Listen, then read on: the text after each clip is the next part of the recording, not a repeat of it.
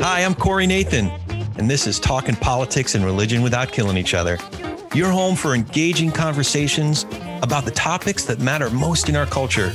If you love nuance, if you want to better understand different points of view, if you're tired of the screamers taking all the oxygen out of the room, if you'll enjoy edifying, provocative, and fun conversations among high profile public figures and regular folks like me, you love talking politics and religion without killing each other. Thanks for spending some time with us. Enjoy today's show. Well, welcome, welcome, welcome. We are talking politics and religion without killing each other. So glad to have a place to talk politics and culture and important stuff without a bunch of screamers. And that way we can also have a little bit of nuance, which Corey and I very much do like. We can also do some deep dives. We don't mind having fun either. And actually, I think we have a lot of fun on this program, come to think of it. And by the way, if you like the show, tell a friend. Actually, seriously, uh, listeners recommending our program to their friends and family who might like it is the number way word gets out about what we're doing here. I am your host, Jessica Stone. So glad to be cheering for the Atlanta Braves in the World Series alongside my faithful Mets fan co-host, Corey Nathan. Now I'm not having fun. This is no fun. Yeah. Actually, in all seriousness, I, I'm a big Freddie Freeman fan. He, he's he's easy to root for, even if you're a Mets fan like me. So I was happy for that guy to win one. Yeah. Okay. And I'm totally a poser because it's really my husband who's the Atlanta Braves fan. Uh, we do have a few Tomahawk Chops going on in our house, and the three year old did stay up late to watch the World Series Nice. last night. So, Nice. but anyway, I digress. I want to introduce all of you uh, listening today to our fabulous guest, Douglas M. Johnston Jr. I put his whole name in our introduction because there are a few other Doug Johnstons there, but no one with the breadth of experience in religion and diplomacy, uh, and no one who can say that he's that he and I have known each other for 10 years or so, right? He is the president emeritus and founder of the International Center for Religion and Diplomacy. He is the author of numerous books on faith and diplomacy, but most recently he published Mountaintops and Mai Tais. So it's got a great cover because it's got a mountaintop and Mai Tais, and you can't get much better than, than those two combined. Except if you read through this, you're going to find out so much about him. We learned a lot about him, I think, reading this book. It is part biography, part memoir. We learn about how he started ICRD, uh, the acronym for the International Center. And in 2008, he was identified in Christianity Today as the father of faith based diplomacy. He's also a distinguished grad of the US Naval Academy, has degrees in public administration and masters, and a PhD in political science from Harvard. He's a real slouch. He has served in senior positions in the government, military, and private sector. Plus, he taught at Harvard. They not only educated them, they had him back. That speaks well of you, Doug. So, thank you so much for joining us uh, and sharing your life story really with us in this book. Great to have you on. Great to be here. So you moved around a lot, and I didn't move around as much as you did, but I do identify with you a little bit in what it might have given you. I suspect it gave you a lot of skills that you just can't be taught. How would you say being a military kid, moving around a lot, impacted your career choices and maybe your ability to work with people? I, I think what one trades in that sort of uh, uh, scenario is you trade roots for versatility. And so I, I think you're right. Implicit in what you say is you are probably end up a bit more comfortable with new situations, engaging those situations, and certainly the interpersonal skills that go along with the need to survive. Well, I, I was curious with all the moving around your family did, and uh, you, you describe a lot of exploits in mountaintops and mai tais, and, and some trouble even that you got into as a kid.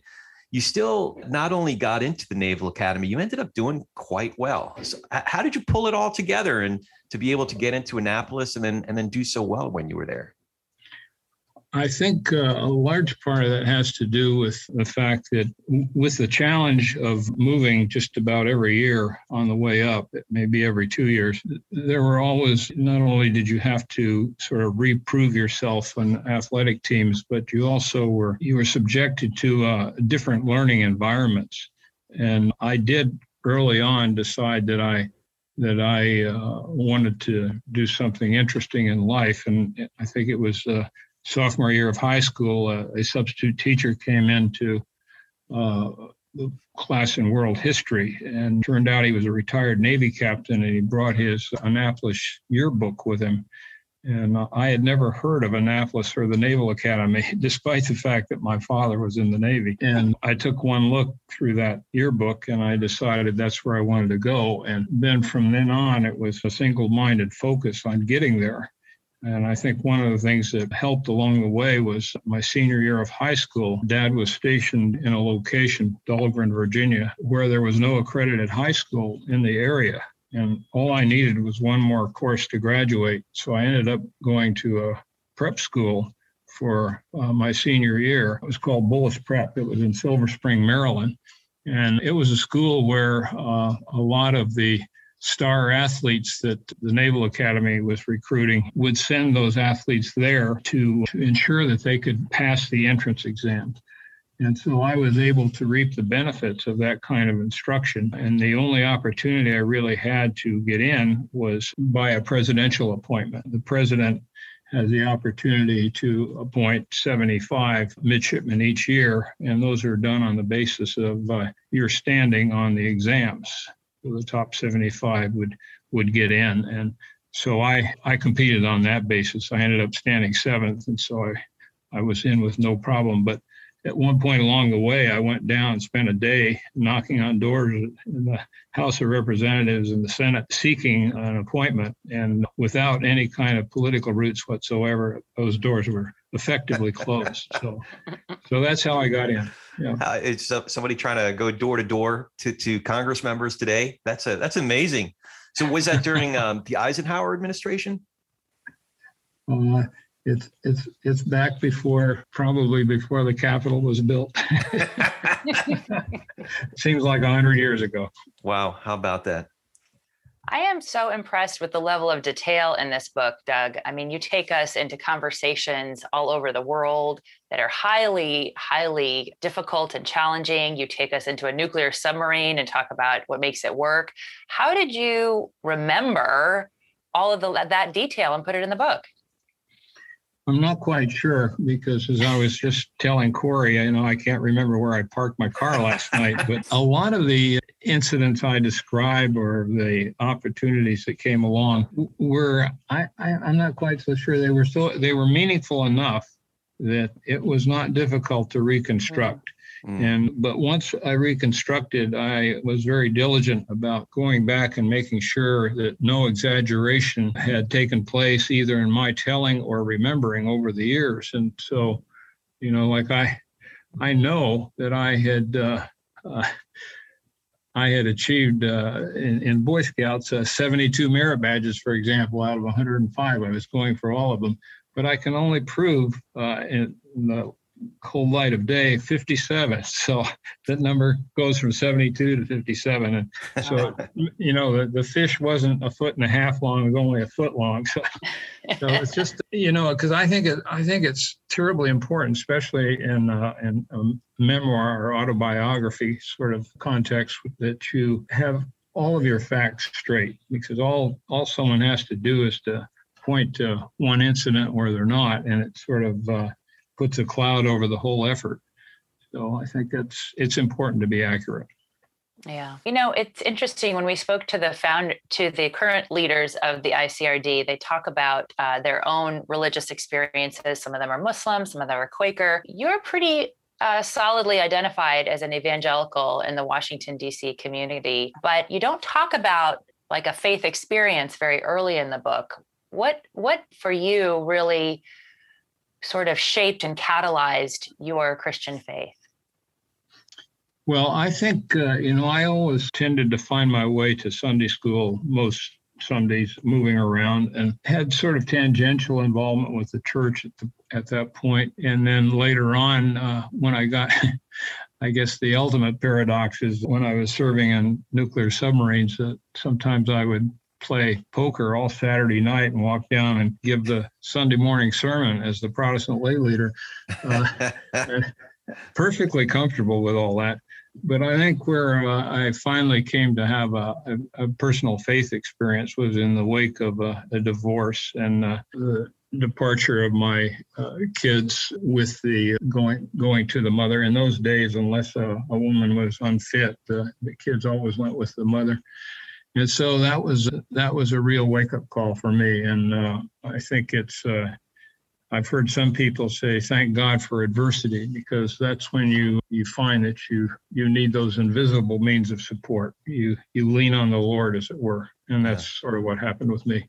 That's funny. My my pastor when he he he was a he when he first came to our church, he was a new pastor replacing Pastor Tom, who had served in that role for over 20 years, and he was getting to know me and wanted me to get involved in some ministry ministry projects he had in mind. And I said, Dave, you got to know that I, I curse, I play poker, and and I like I like some whiskey.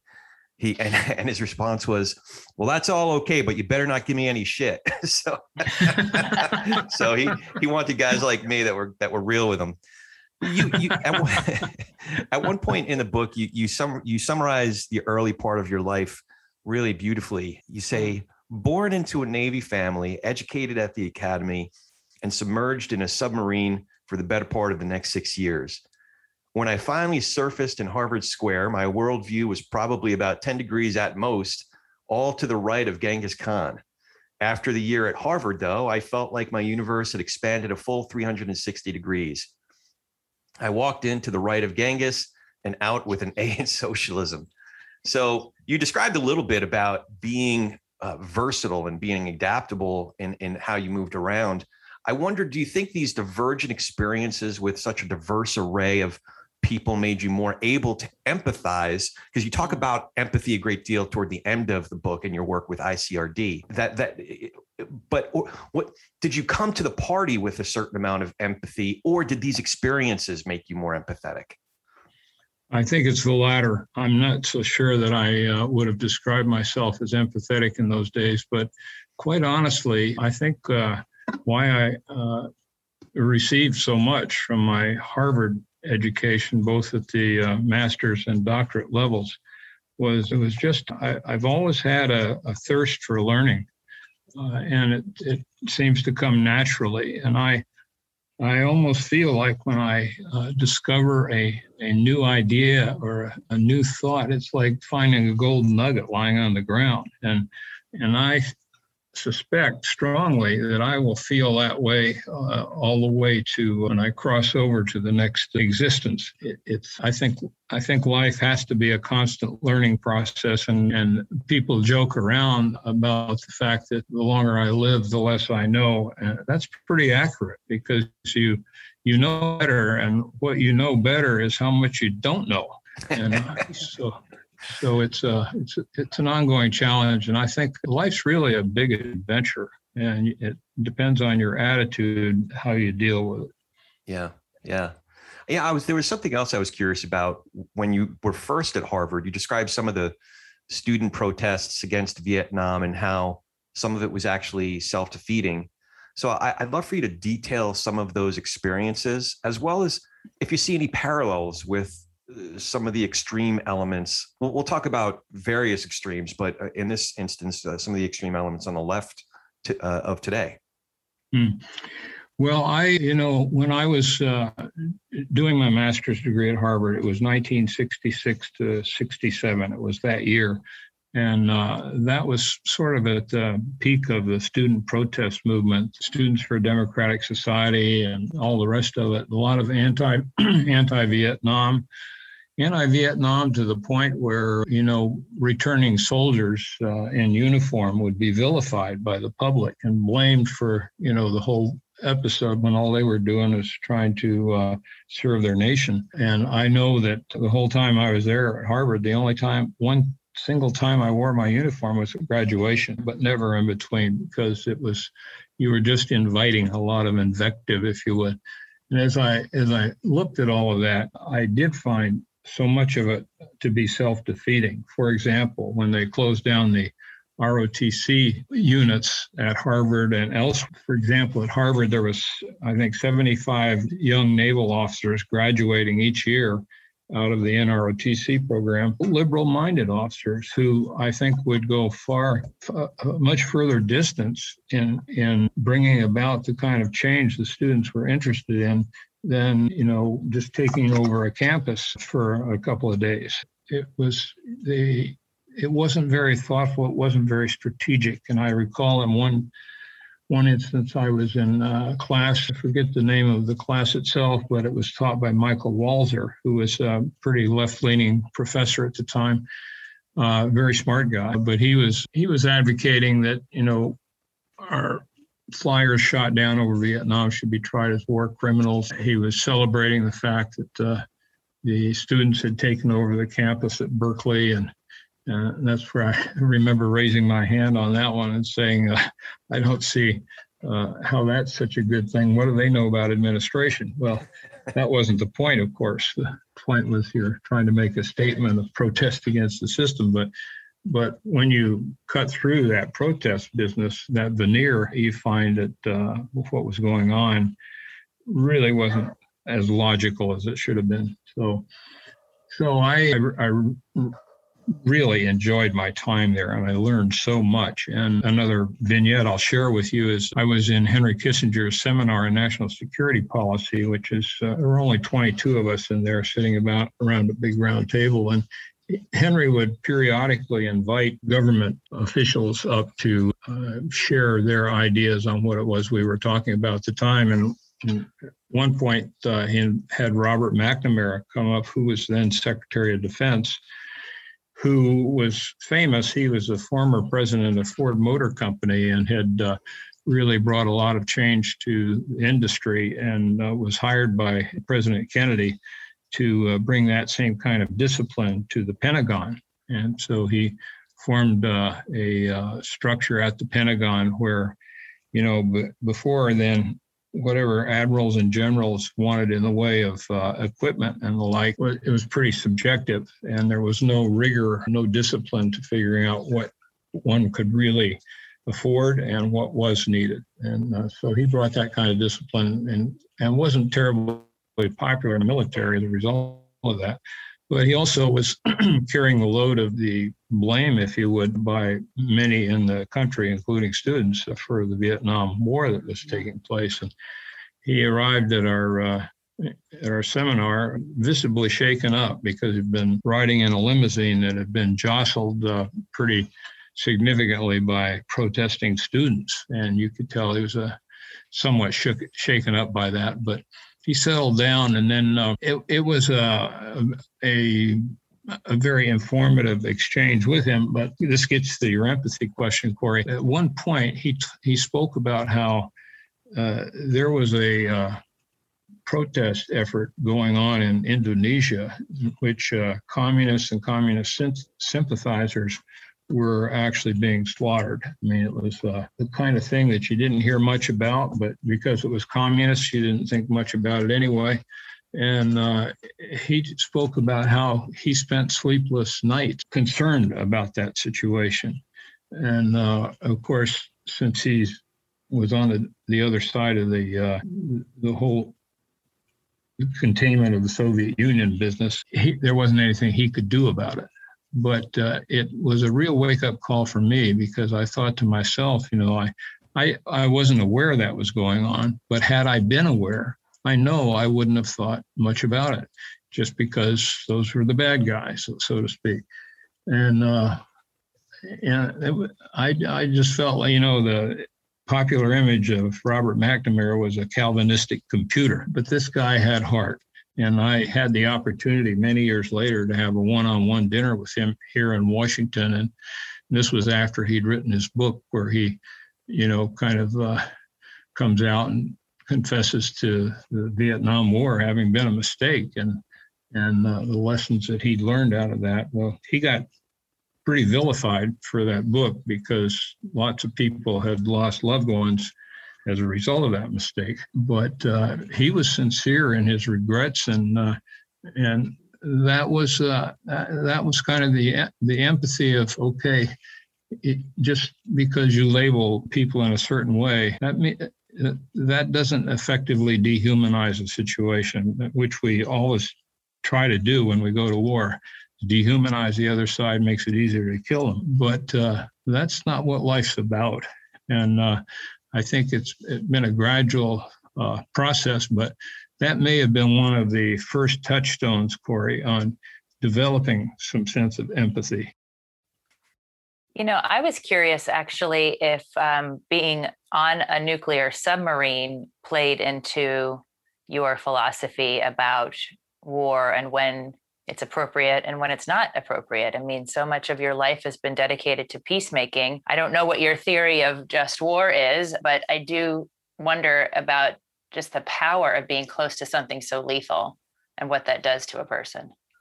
Yeah, you know that was that was one of the contributing factors uh, to my leaving the uh, Navy. There were other factors as well, but uh, this was rather accurately portrayed in a movie called Crimson Tide, in in in which I think uh, Denzel Washington was playing the executive officer, and he was being given orders to you know they had he was part of the process for shooting one's missiles. And yeah. yeah it's hard for people to understand but the explosive power on a single polaris submarine now they're trident submarines but even in those days when the when the uh, warheads were smaller than they are today you had on one submarine you had more explosive power than was expended by all sides in world war ii uh, if you can feature that Gosh. You had these multiple reentry vehicles, uh, hydrogen warheads. I mean, you just totally devastate the planet on one, one submarine.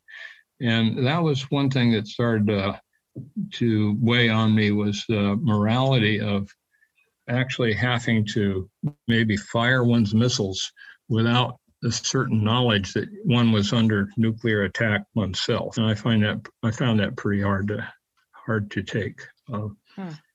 So, so your point's well taken. You know, I I think there's a, a great paradox between the fact that we tend to romanticize going to war. You know, when some other country is doing something that we don't approve of, or they've been sold us in some way, or what have you, and everybody's marching off to war, and you know, every and there's almost uh, it's almost a celebratory occasion. Yet, when you talk to anyone who's been in war, they don't want to talk about it because the horror of the experience is just overwhelming and they don't want to revisit that horror so it's uh, i think uh, humankind has to find better ways to resolve its differences or we're never going to achieve our full potential doug much of your work over the last several de- decades forming the icrd all that organization does can be attributed to relationships that you developed and, and in a lot of ways was inspired by your involvement with the National Prayer Breakfast and the network around that known as the Fellowship or the family. Now, I think it's unfortunate that some listeners may only know or be familiar with that organization from like a, uh, there was a Netflix documentary that seems to depict the mm-hmm. fellowship as something akin to like a, a, satanic American Da Vinci Code type of group. So mm-hmm. I, would love for you to tell us a, the the real story, if you will, what the organization actually stands for and how you got involved. Sure. What the uh, it, it, really all started back in uh, the mid 30s with a Lutheran pastor from Norway by the name of Abram Vereide, who was in uh, Seattle, and uh, I don't remember the precise details, but uh, he was able to get the leaders, uh, the leadership in Seattle, to uh, meet regularly in a small prayer breakfast. And uh, they basically, long story short, they they took the city back from uh, underworld elements who were kind of controlling things at the time. He later came to Washington D.C. and uh, did the, put the same sort of thing together on a political level where you uh, today every week there is a, a, meeting of the House prayer breakfast group and the Senate prayer breakfast group. And this is where the senators uh, or the congressmen come together and meet and they study scripture. More, more particularly, though, they they uh, try to apply that scripture not only to their thinking about the broader issues of government, but also in their own personal lives. Uh, you know, it's important in these kinds of meetings that the people who are meeting are all sort of at the same level because that gives you a comfort factor to share things with with co-equals if you will but if there's sort of lower level folks in the room, and it's it's just like televising congressional hearings on C-SPAN. People play to the audience and that sort of thing. So one of the things that the the in in 19, early in early 1950s, President Eisenhower was complaining about how the White House was the loneliest place in the world, and and uh, one of his Senate friends in the Senate invited him to to uh, join their group, and this then led to the National Prayer Breakfast, eventually where the president always comes and speaks every year to up till a, COVID hit. It was about 4,000 people, uh, at least uh, about half or two thirds from other parts of the world would come over and they meet and all this was done in the spirit of Jesus so to speak it was it was not with religious labels you know I've I've met folks from different religions I had uh, I had breakfast on the top of the ANA hotel in Tokyo with six Japanese who were very solidly placed in their industries and uh, corporate levels and what have you. And they were all uh, very excited about uh, providing a Japanese translation of my first book that came out in 1994 called Religion, the Missing Dimension of Statecraft. And they were they were all on fire for Jesus.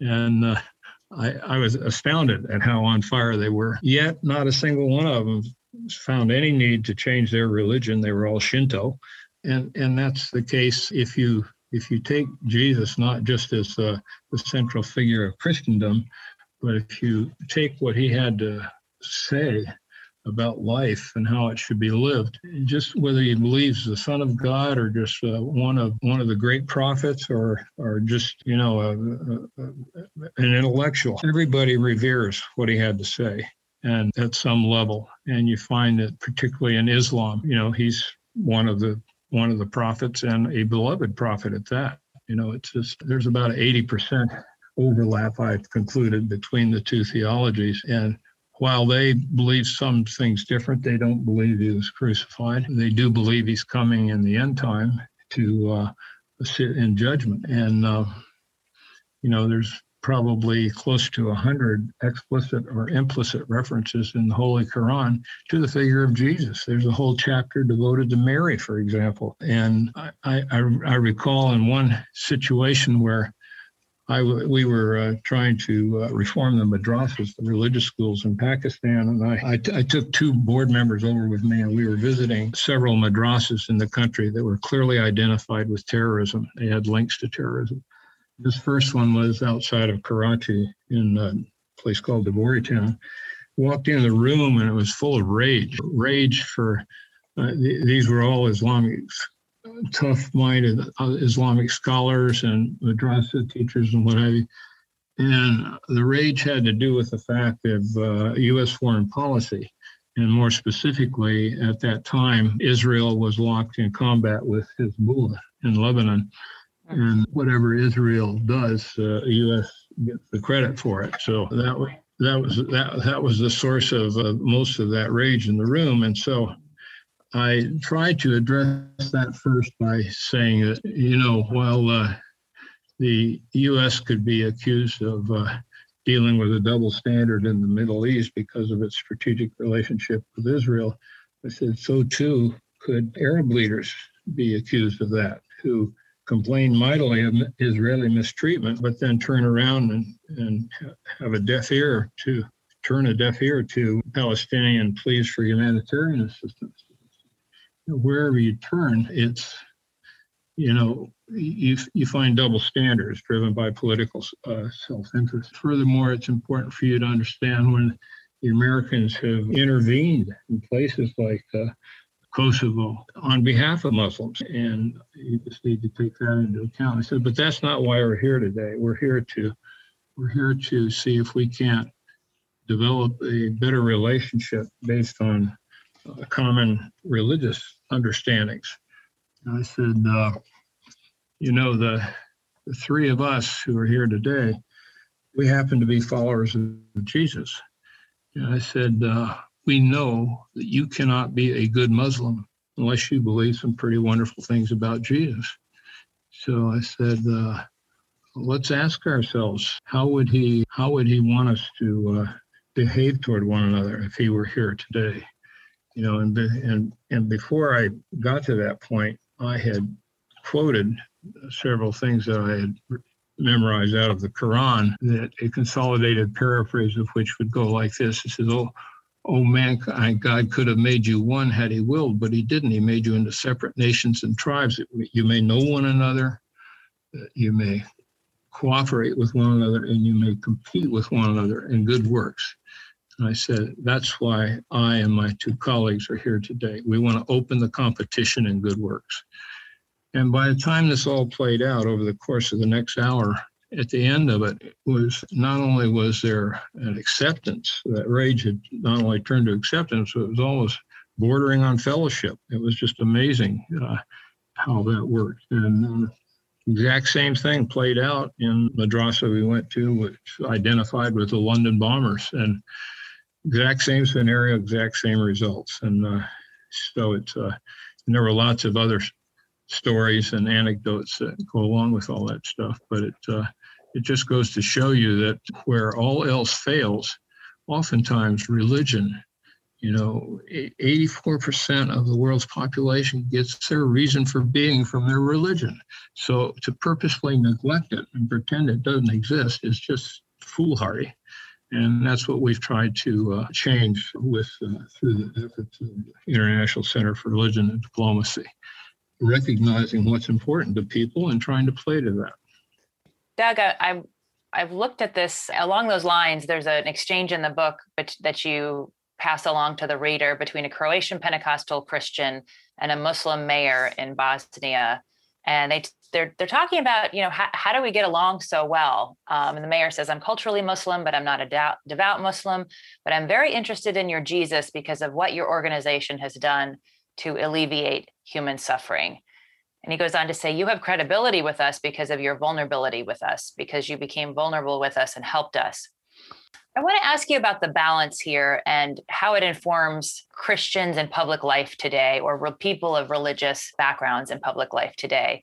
A balance between, in this case, being the hands and feet of Jesus in service, but also being honest and truthful about what the Bible does and doesn't say, uh, all again in the context of public life. How do you walk that balance? How do you see that balance being achieved today? Because we certainly have voices, very strident voices that emphasize rhetoric over service. And then we have those that emphasize service and maybe never get around or don't publicly at a great volume at least to talk about some of these um, hard truths that we find in scripture hmm.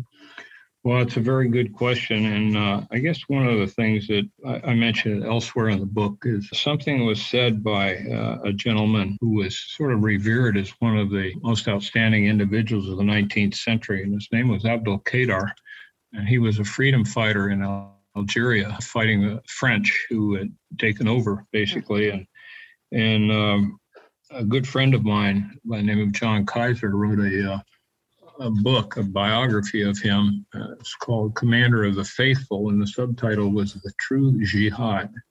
And when you look hard at the word jihad, you know, most of us automatically equate that with warfare, but that's not what was intended. It's, it, the true jihad is where you come to grips with yourself to uh, you know to sort of overcome the demons that reside within you uh, in one shape form or another and that's that's that's the most difficult jihad of all well this gentleman abdul Qadir was widely known for his compassion both on the battlefield and off and when it was on the battlefield, it really put the French to shame, as it would most people who were fighting. They're not particularly compassionate toward their prisoners. He was an exception.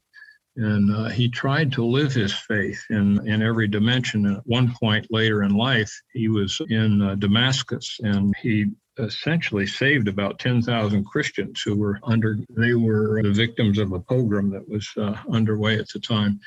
Uh, he saved them and, and he was honored by President Lincoln, Queen Victoria, the Pope. I mean, uh, just well, one of the things he said, and I quoted in the book, is he he talks about the fact that none of us, none of us know God in all his facets. We we all have a partial picture, you know, and this is very very consistent with Old Testament scripture, you know, where in Isaiah, you know, my thoughts are not your thoughts. My, you know, he's God is he's got the big picture. We only have part of it. Well, if you internalize the fact that you only have part of the picture, then you know there's really no need to go slay the infidels. You know, we're, we're we're all coming at it from different directions, and and if each of us has a different part of it, maybe we do well to come together and try to share those parts.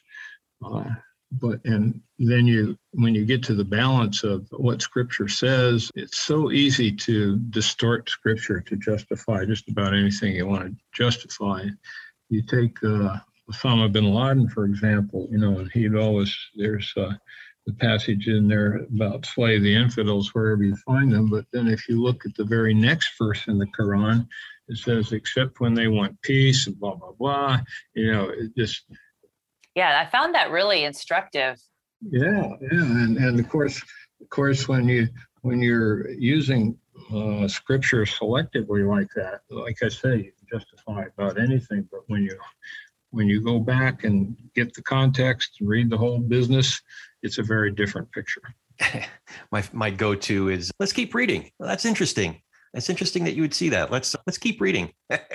you know, context context matters. So there was one uh, quote that really summarizes some of the work from ICRD, just so our listeners can understand. You say the most dangerous situation that we tackled while I was in the saddle was our work with the madrasas in Pakistan over our eight year involvement there, we spent most of our time in the more radical areas of the country, penetrating any number of extremist strongholds to conduct our workshops. The most dramatic involvement, on the other hand, was when we intervened with the Taliban in Afghanistan to secure the release of Korean missionaries that were holding hostage. Finally, our most strategic engagement has been the work we've been doing to reform the educational system of Saudi Arabia. So all over the globe and and all different types of situations. So I I really appreciate that, and I, I commend folks to again, you know, look up ICRD and how you can help support the organization.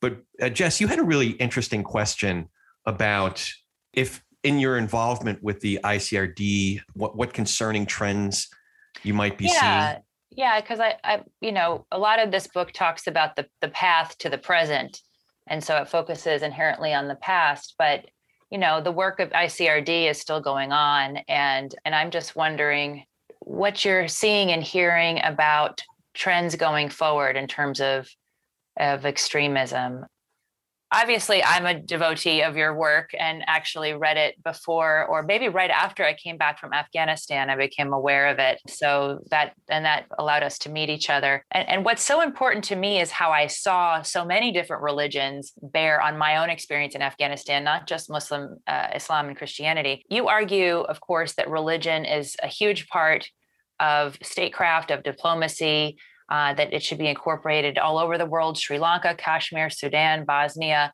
and that it would make a difference. I'm wondering how bridging this gap improved our nation's ability to spot extremist elements and what concerning trends ICRD and like minded organizations see now. Well, one of the things that uh, we've been doing, when I say we, I must confess to having stepped down several years ago. Uh, and have spent most of the time writing the book that you're talking about. But one of the things that we were doing as I departed was that we received funding to be able to go into some of these countries and to try to see if we couldn't enlist the more conservative members of those religious sects in in developing the counters to the extremism extremists and the British had done a, bit of that with respect in London, but then it sort of fell by the wayside. And we became convinced that, you, know, the only ones that the extremists will talk to are the ones who are uh, known to be very conservative in their outlooks, you know. But there are, so there are conservatives who are not uh, given over to violence. And, but they're not necessarily uh, opposing it either. And so Yeah. what we were trying to do was figure out exactly how we could get them, engage them, and to inspire them to to counter that extremism, if you would. One one thing that makes it difficult to generalize about this business is that every situation is unique. Mhm. Uh, it's driven as much by personalities as it is circumstances. And, and so when you do go into one of the areas of great conflict and the like, your big challenge is determining the most strategic way to engage and to make a difference. And in, in Pakistan, for example, it turned out to be an educational thrust. Mm. And that was sort of a bottom up approach. In fact, we we didn't let the government of Pakistan know what we were doing for at least the first four years. And we even kept our own government at bay because the president of Pakistan, uh, General Musharraf, had come out with a pronouncement that he didn't want any foreigners messing around with madrasas.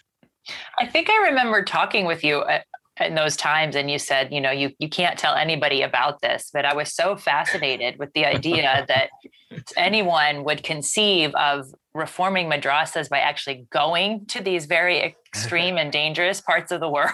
It was, Yeah, yeah. you know, I mean, it takes a certain kind of person to believe in an outcome, a peaceful outcome, to to take that level of risk. Well, you know, one of the ironies here is that at, at one point, the State Department, uh, early on at what we were doing, they caught wind of what we were doing. They asked if I'd come over and make a presentation. So I did that. And there were about 25 people in the room, most of them state, uh, some were AID, Agency for, Agency for International Development. And they, after I made my presentation, they all but asked me outright, please put in a proposal for this request for proposal that was coming out from the uh, Bureau of Culture. I forget the exact name of it, but it was one of their internal bureaus at state, and this looked made to order. And so we did, and several months went by.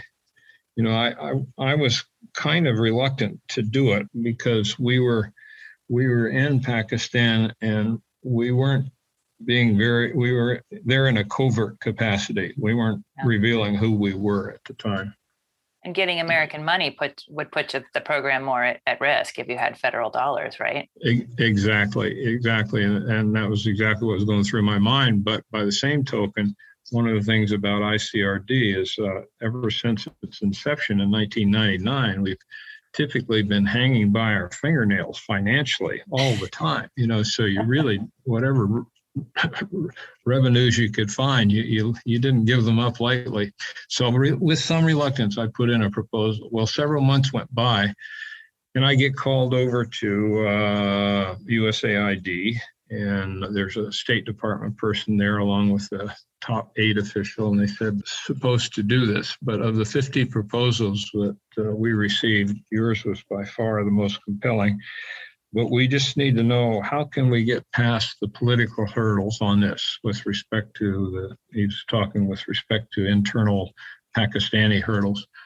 And um, so we discussed that but in that very same week musharraf comes out with this pronouncement about no foreigners messing around with madrasas which which we were doing in a very big way.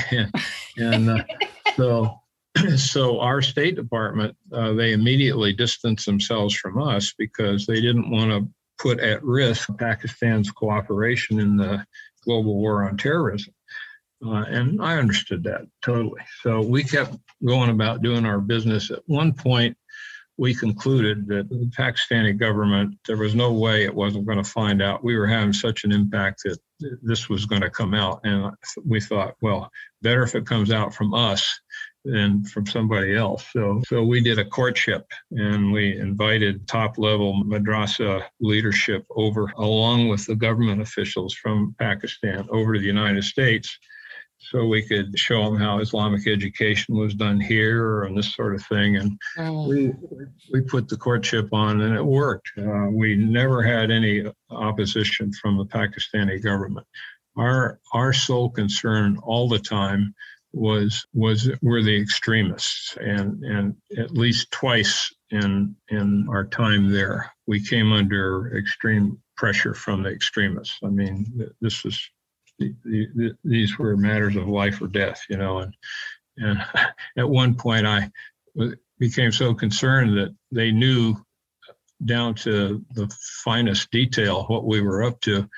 And the next time over in Pakistan, I thought, well, I need to, I need to uh, stay some someplace much more secure than where I had been staying because I hadn't been given my personal safety much attention. And and so there were only two two hotels there that provided pretty good security. One was a Marriott, and the other was uh, the Serena. And uh, Serena cost most, and Marriott was still ridiculous, over three hundred dollars a night, I think it was. So anyway, so I stayed there, and two weeks later, that that hotel gets blown up. You know, I think 160 people were killed, and it was just a it was really so so so much for security in Pakistan. You know, yeah. Uh, it just uh, but that was always the the great concern and, and, at one point i turned to our project director who's the real hero in this whole story by the way he's a he's a, a pakistani american uh, and um, not only does he bear the burden of being an american while he's over there but he's also a shia and ooh double whammy Oh, yeah, where, where we were doing business, uh, they did unmentionable things to Shia, really bad. But he is uh, not only was he incredibly capable, kind of the best trainer I've ever seen, uh, but uh, he's also very likable. And uh, and so when he would go into some of these extremist places, he would make friends with these folks to the point where they, when they finally figured out he was Shia, they didn't want to harm him. So we we we rode that horse from sort of 2003 all the way up till now. so, but I turned to him one day and I said, "Look, from now on, I don't want you to ever mention our center's name in Pakistan again. I said we are just too visible and too targeted." And and with that same week, three days later, out comes a an article in a, a, a periodical called Afghan Afghan jihad, and it went to most of the terrorist cells in both Afghanistan and Pakistan and seven pages, and it was all about attacking our work. I still remember one paragraph starts out with the fact that we advocated things like tolerance and moderation and and women's empowerment and blah blah blah and, and all of which were seen to be caustic to islamic family values and and so we were very targeted then. And so at that point, our indigenous partners actually sort of fled the scene as they should have. And um, we had two years earlier, we had put in place a legal framework for an indigenous NGO that we would one day staff up and turn the pass the baton to about doing this same work. So we energized that, took our project director. He left and became president of that indigenous NGO, kept things going, didn't miss a beat, but it was a lot safer because we had severed that American umbilical. And he's done great, great work since, and it continues to this day. That's great.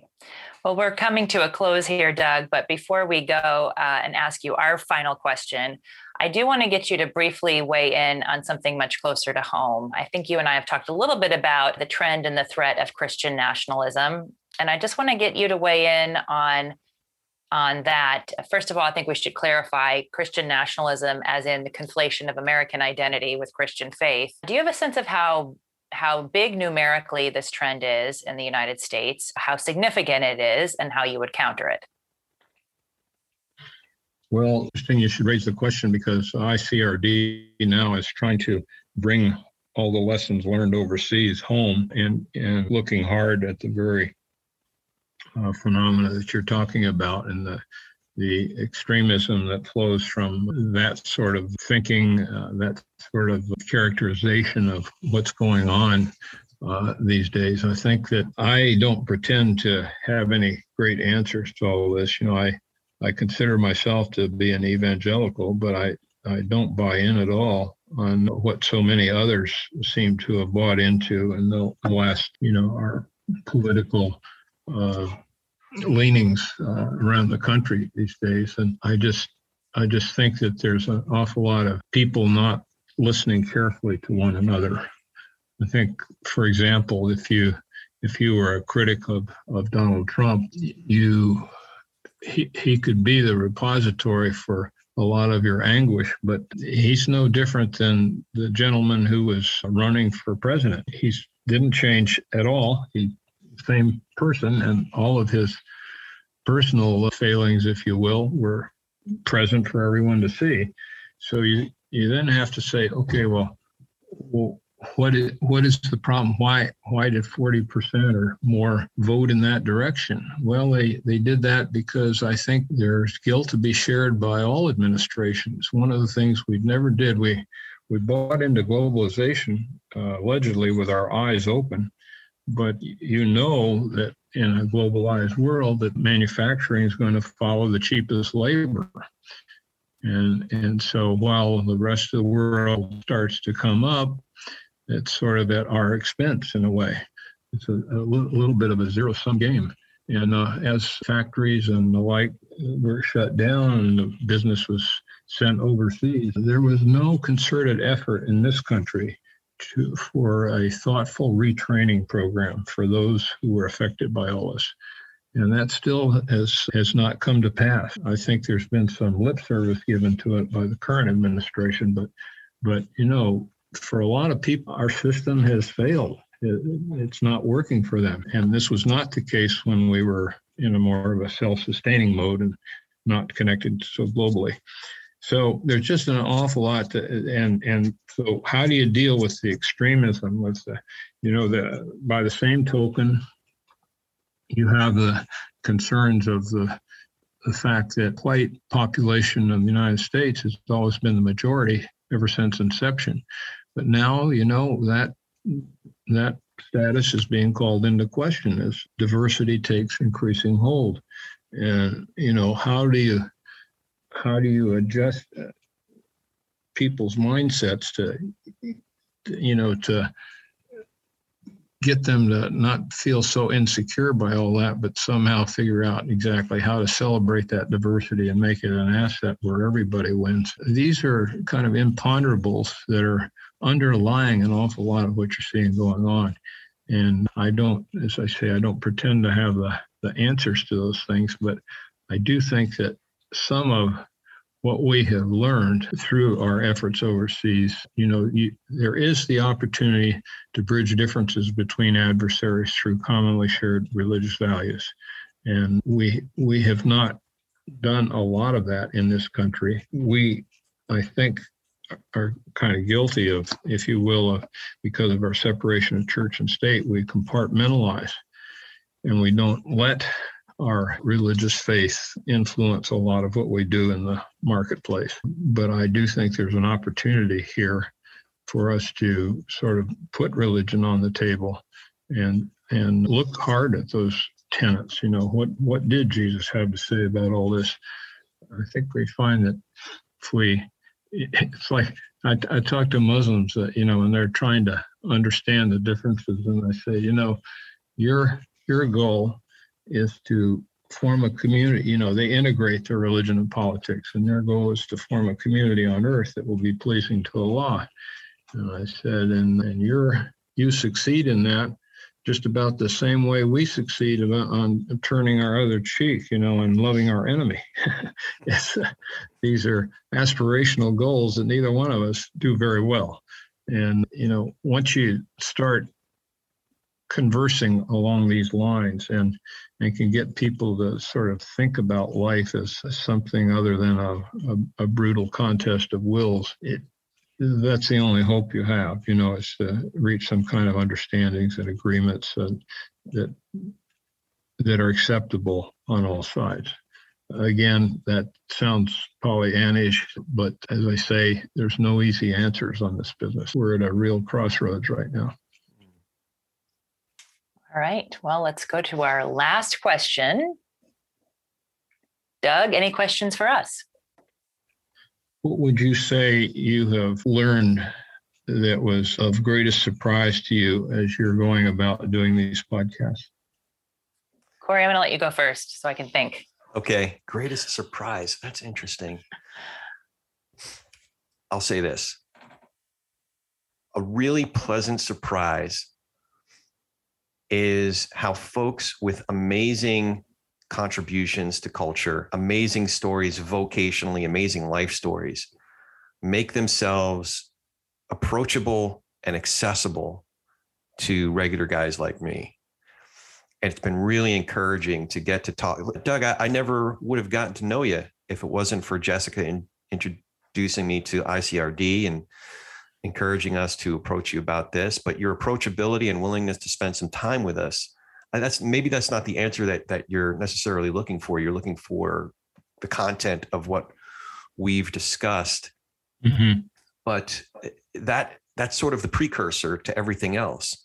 That uh, you know, in your world, in Elizabeth Newman's world, in I mean, Dr. Moore's world. Dr. Moore, Jake Sherman, David LePan, like there's so many people that have spent some time with us that it's just incredibly encouraging to learn about their world, to learn about their contributions, and to to expand my own understanding of worlds that I never would have been exposed to.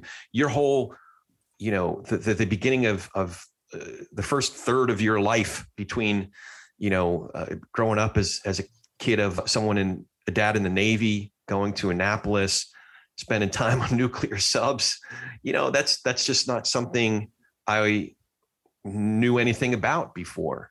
Mm. So just the fact that you'd spend time with us directly, as well as your the work that you put into putting this book together, that has been a real pleasant surprise. Another, so that's that. That's the precursor.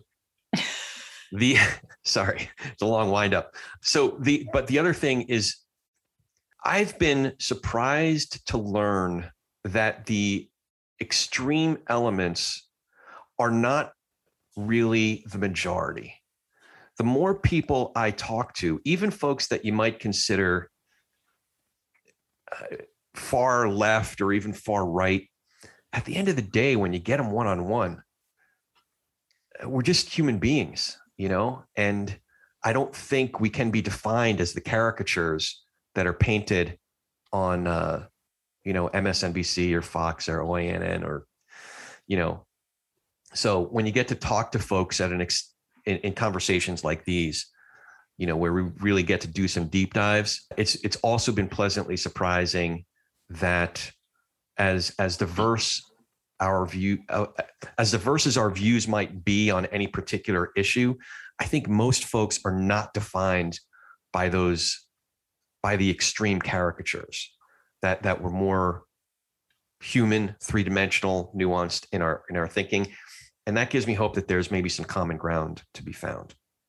Yeah, you know, one thing I would say to just sort of underline that, Corey, is the fact that I, answering my own question, I think one of the biggest surprises for me was that when you take these uh, extremists, for example, and if you can work your way past the veneer of hatred and rage and all that, and actually talk to them, not only do they get get it, but many of them go on to become personal champions of what you're talking about once they understand it. You know, and in a lot of these tribal bound uh, cultures, there's not a whole lot of room for creative thinking.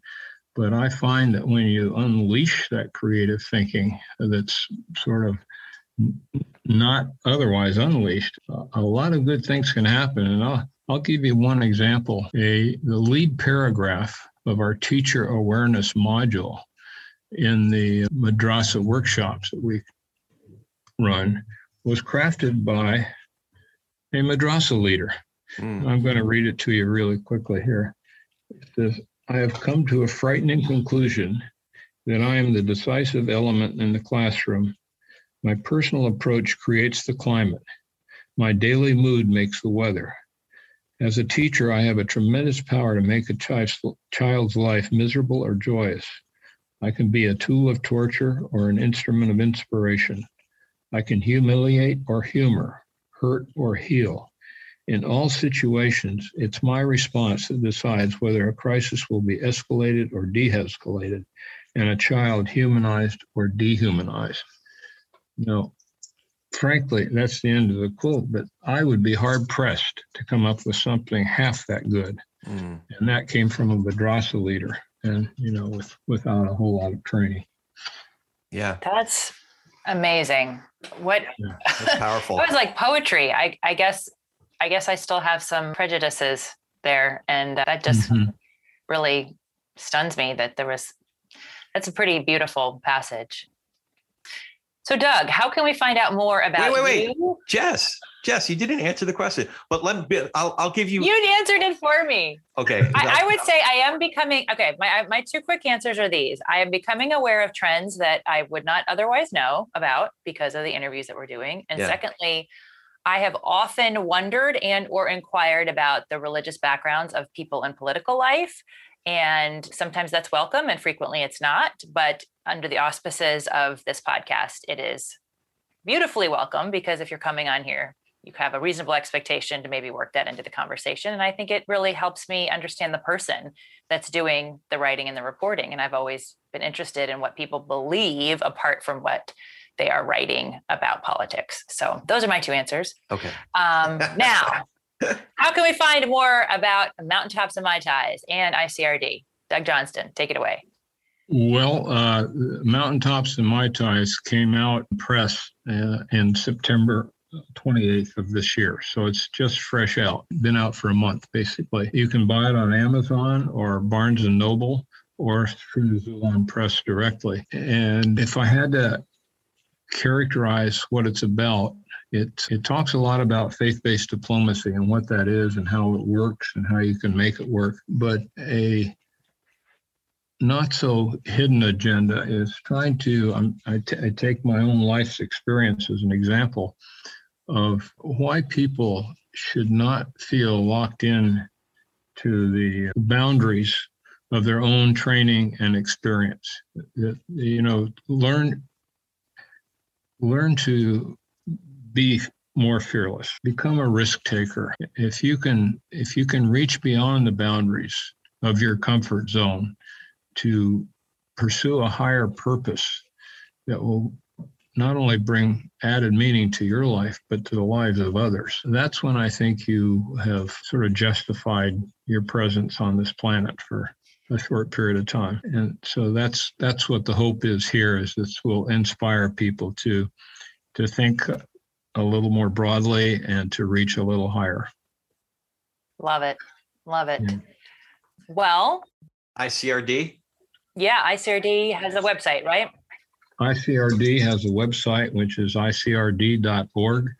And you can find a breakdown there of the various projects they're involved in now, one of which is, is domestically, trying to address those things you were talking about. But it's at any given point in time, it will probably be we're involved in at least a half a dozen places around the world, uh, trouble spots usually. All but I think we've we're over over a dozen countries, and only one I know of that didn't include an Islamic interface because the, you know, the Islam is kind of in the uh, in the news these days. But in Colombia, we were trying to help reintegrate former combatants back into civil society, which not is not an easy thing to do because their own communities don't want them back because they've been, uh, you know, behaving rather badly.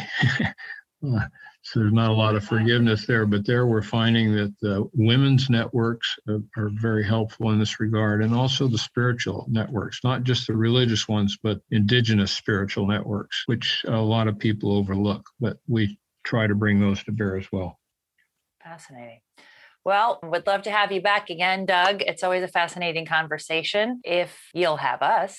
um, and as always, if you like this show, uh, please hit that subscribe button, leave us a review and comments wherever you get your podcasts. And most importantly, tell a friend about us. Now go talk some politics and some religion with gentleness and respect and have a great week. Thanks for joining us. Thank you, Jessica. Thank you, Corey. Thank you. Great great exchange. I feel very enriched. Thank you for joining us today. If you appreciate what you heard here, please go to iTunes or anywhere you get your podcasts, give us a five star rating, and leave a review. That really helps move us up the chart so others can find out what we're up to here. For Ronnie Nathan, I'm Corey Nathan, and we've been talking politics and religion without killing each other. We'll be back in a few days to do our little part in Tikkun Olam.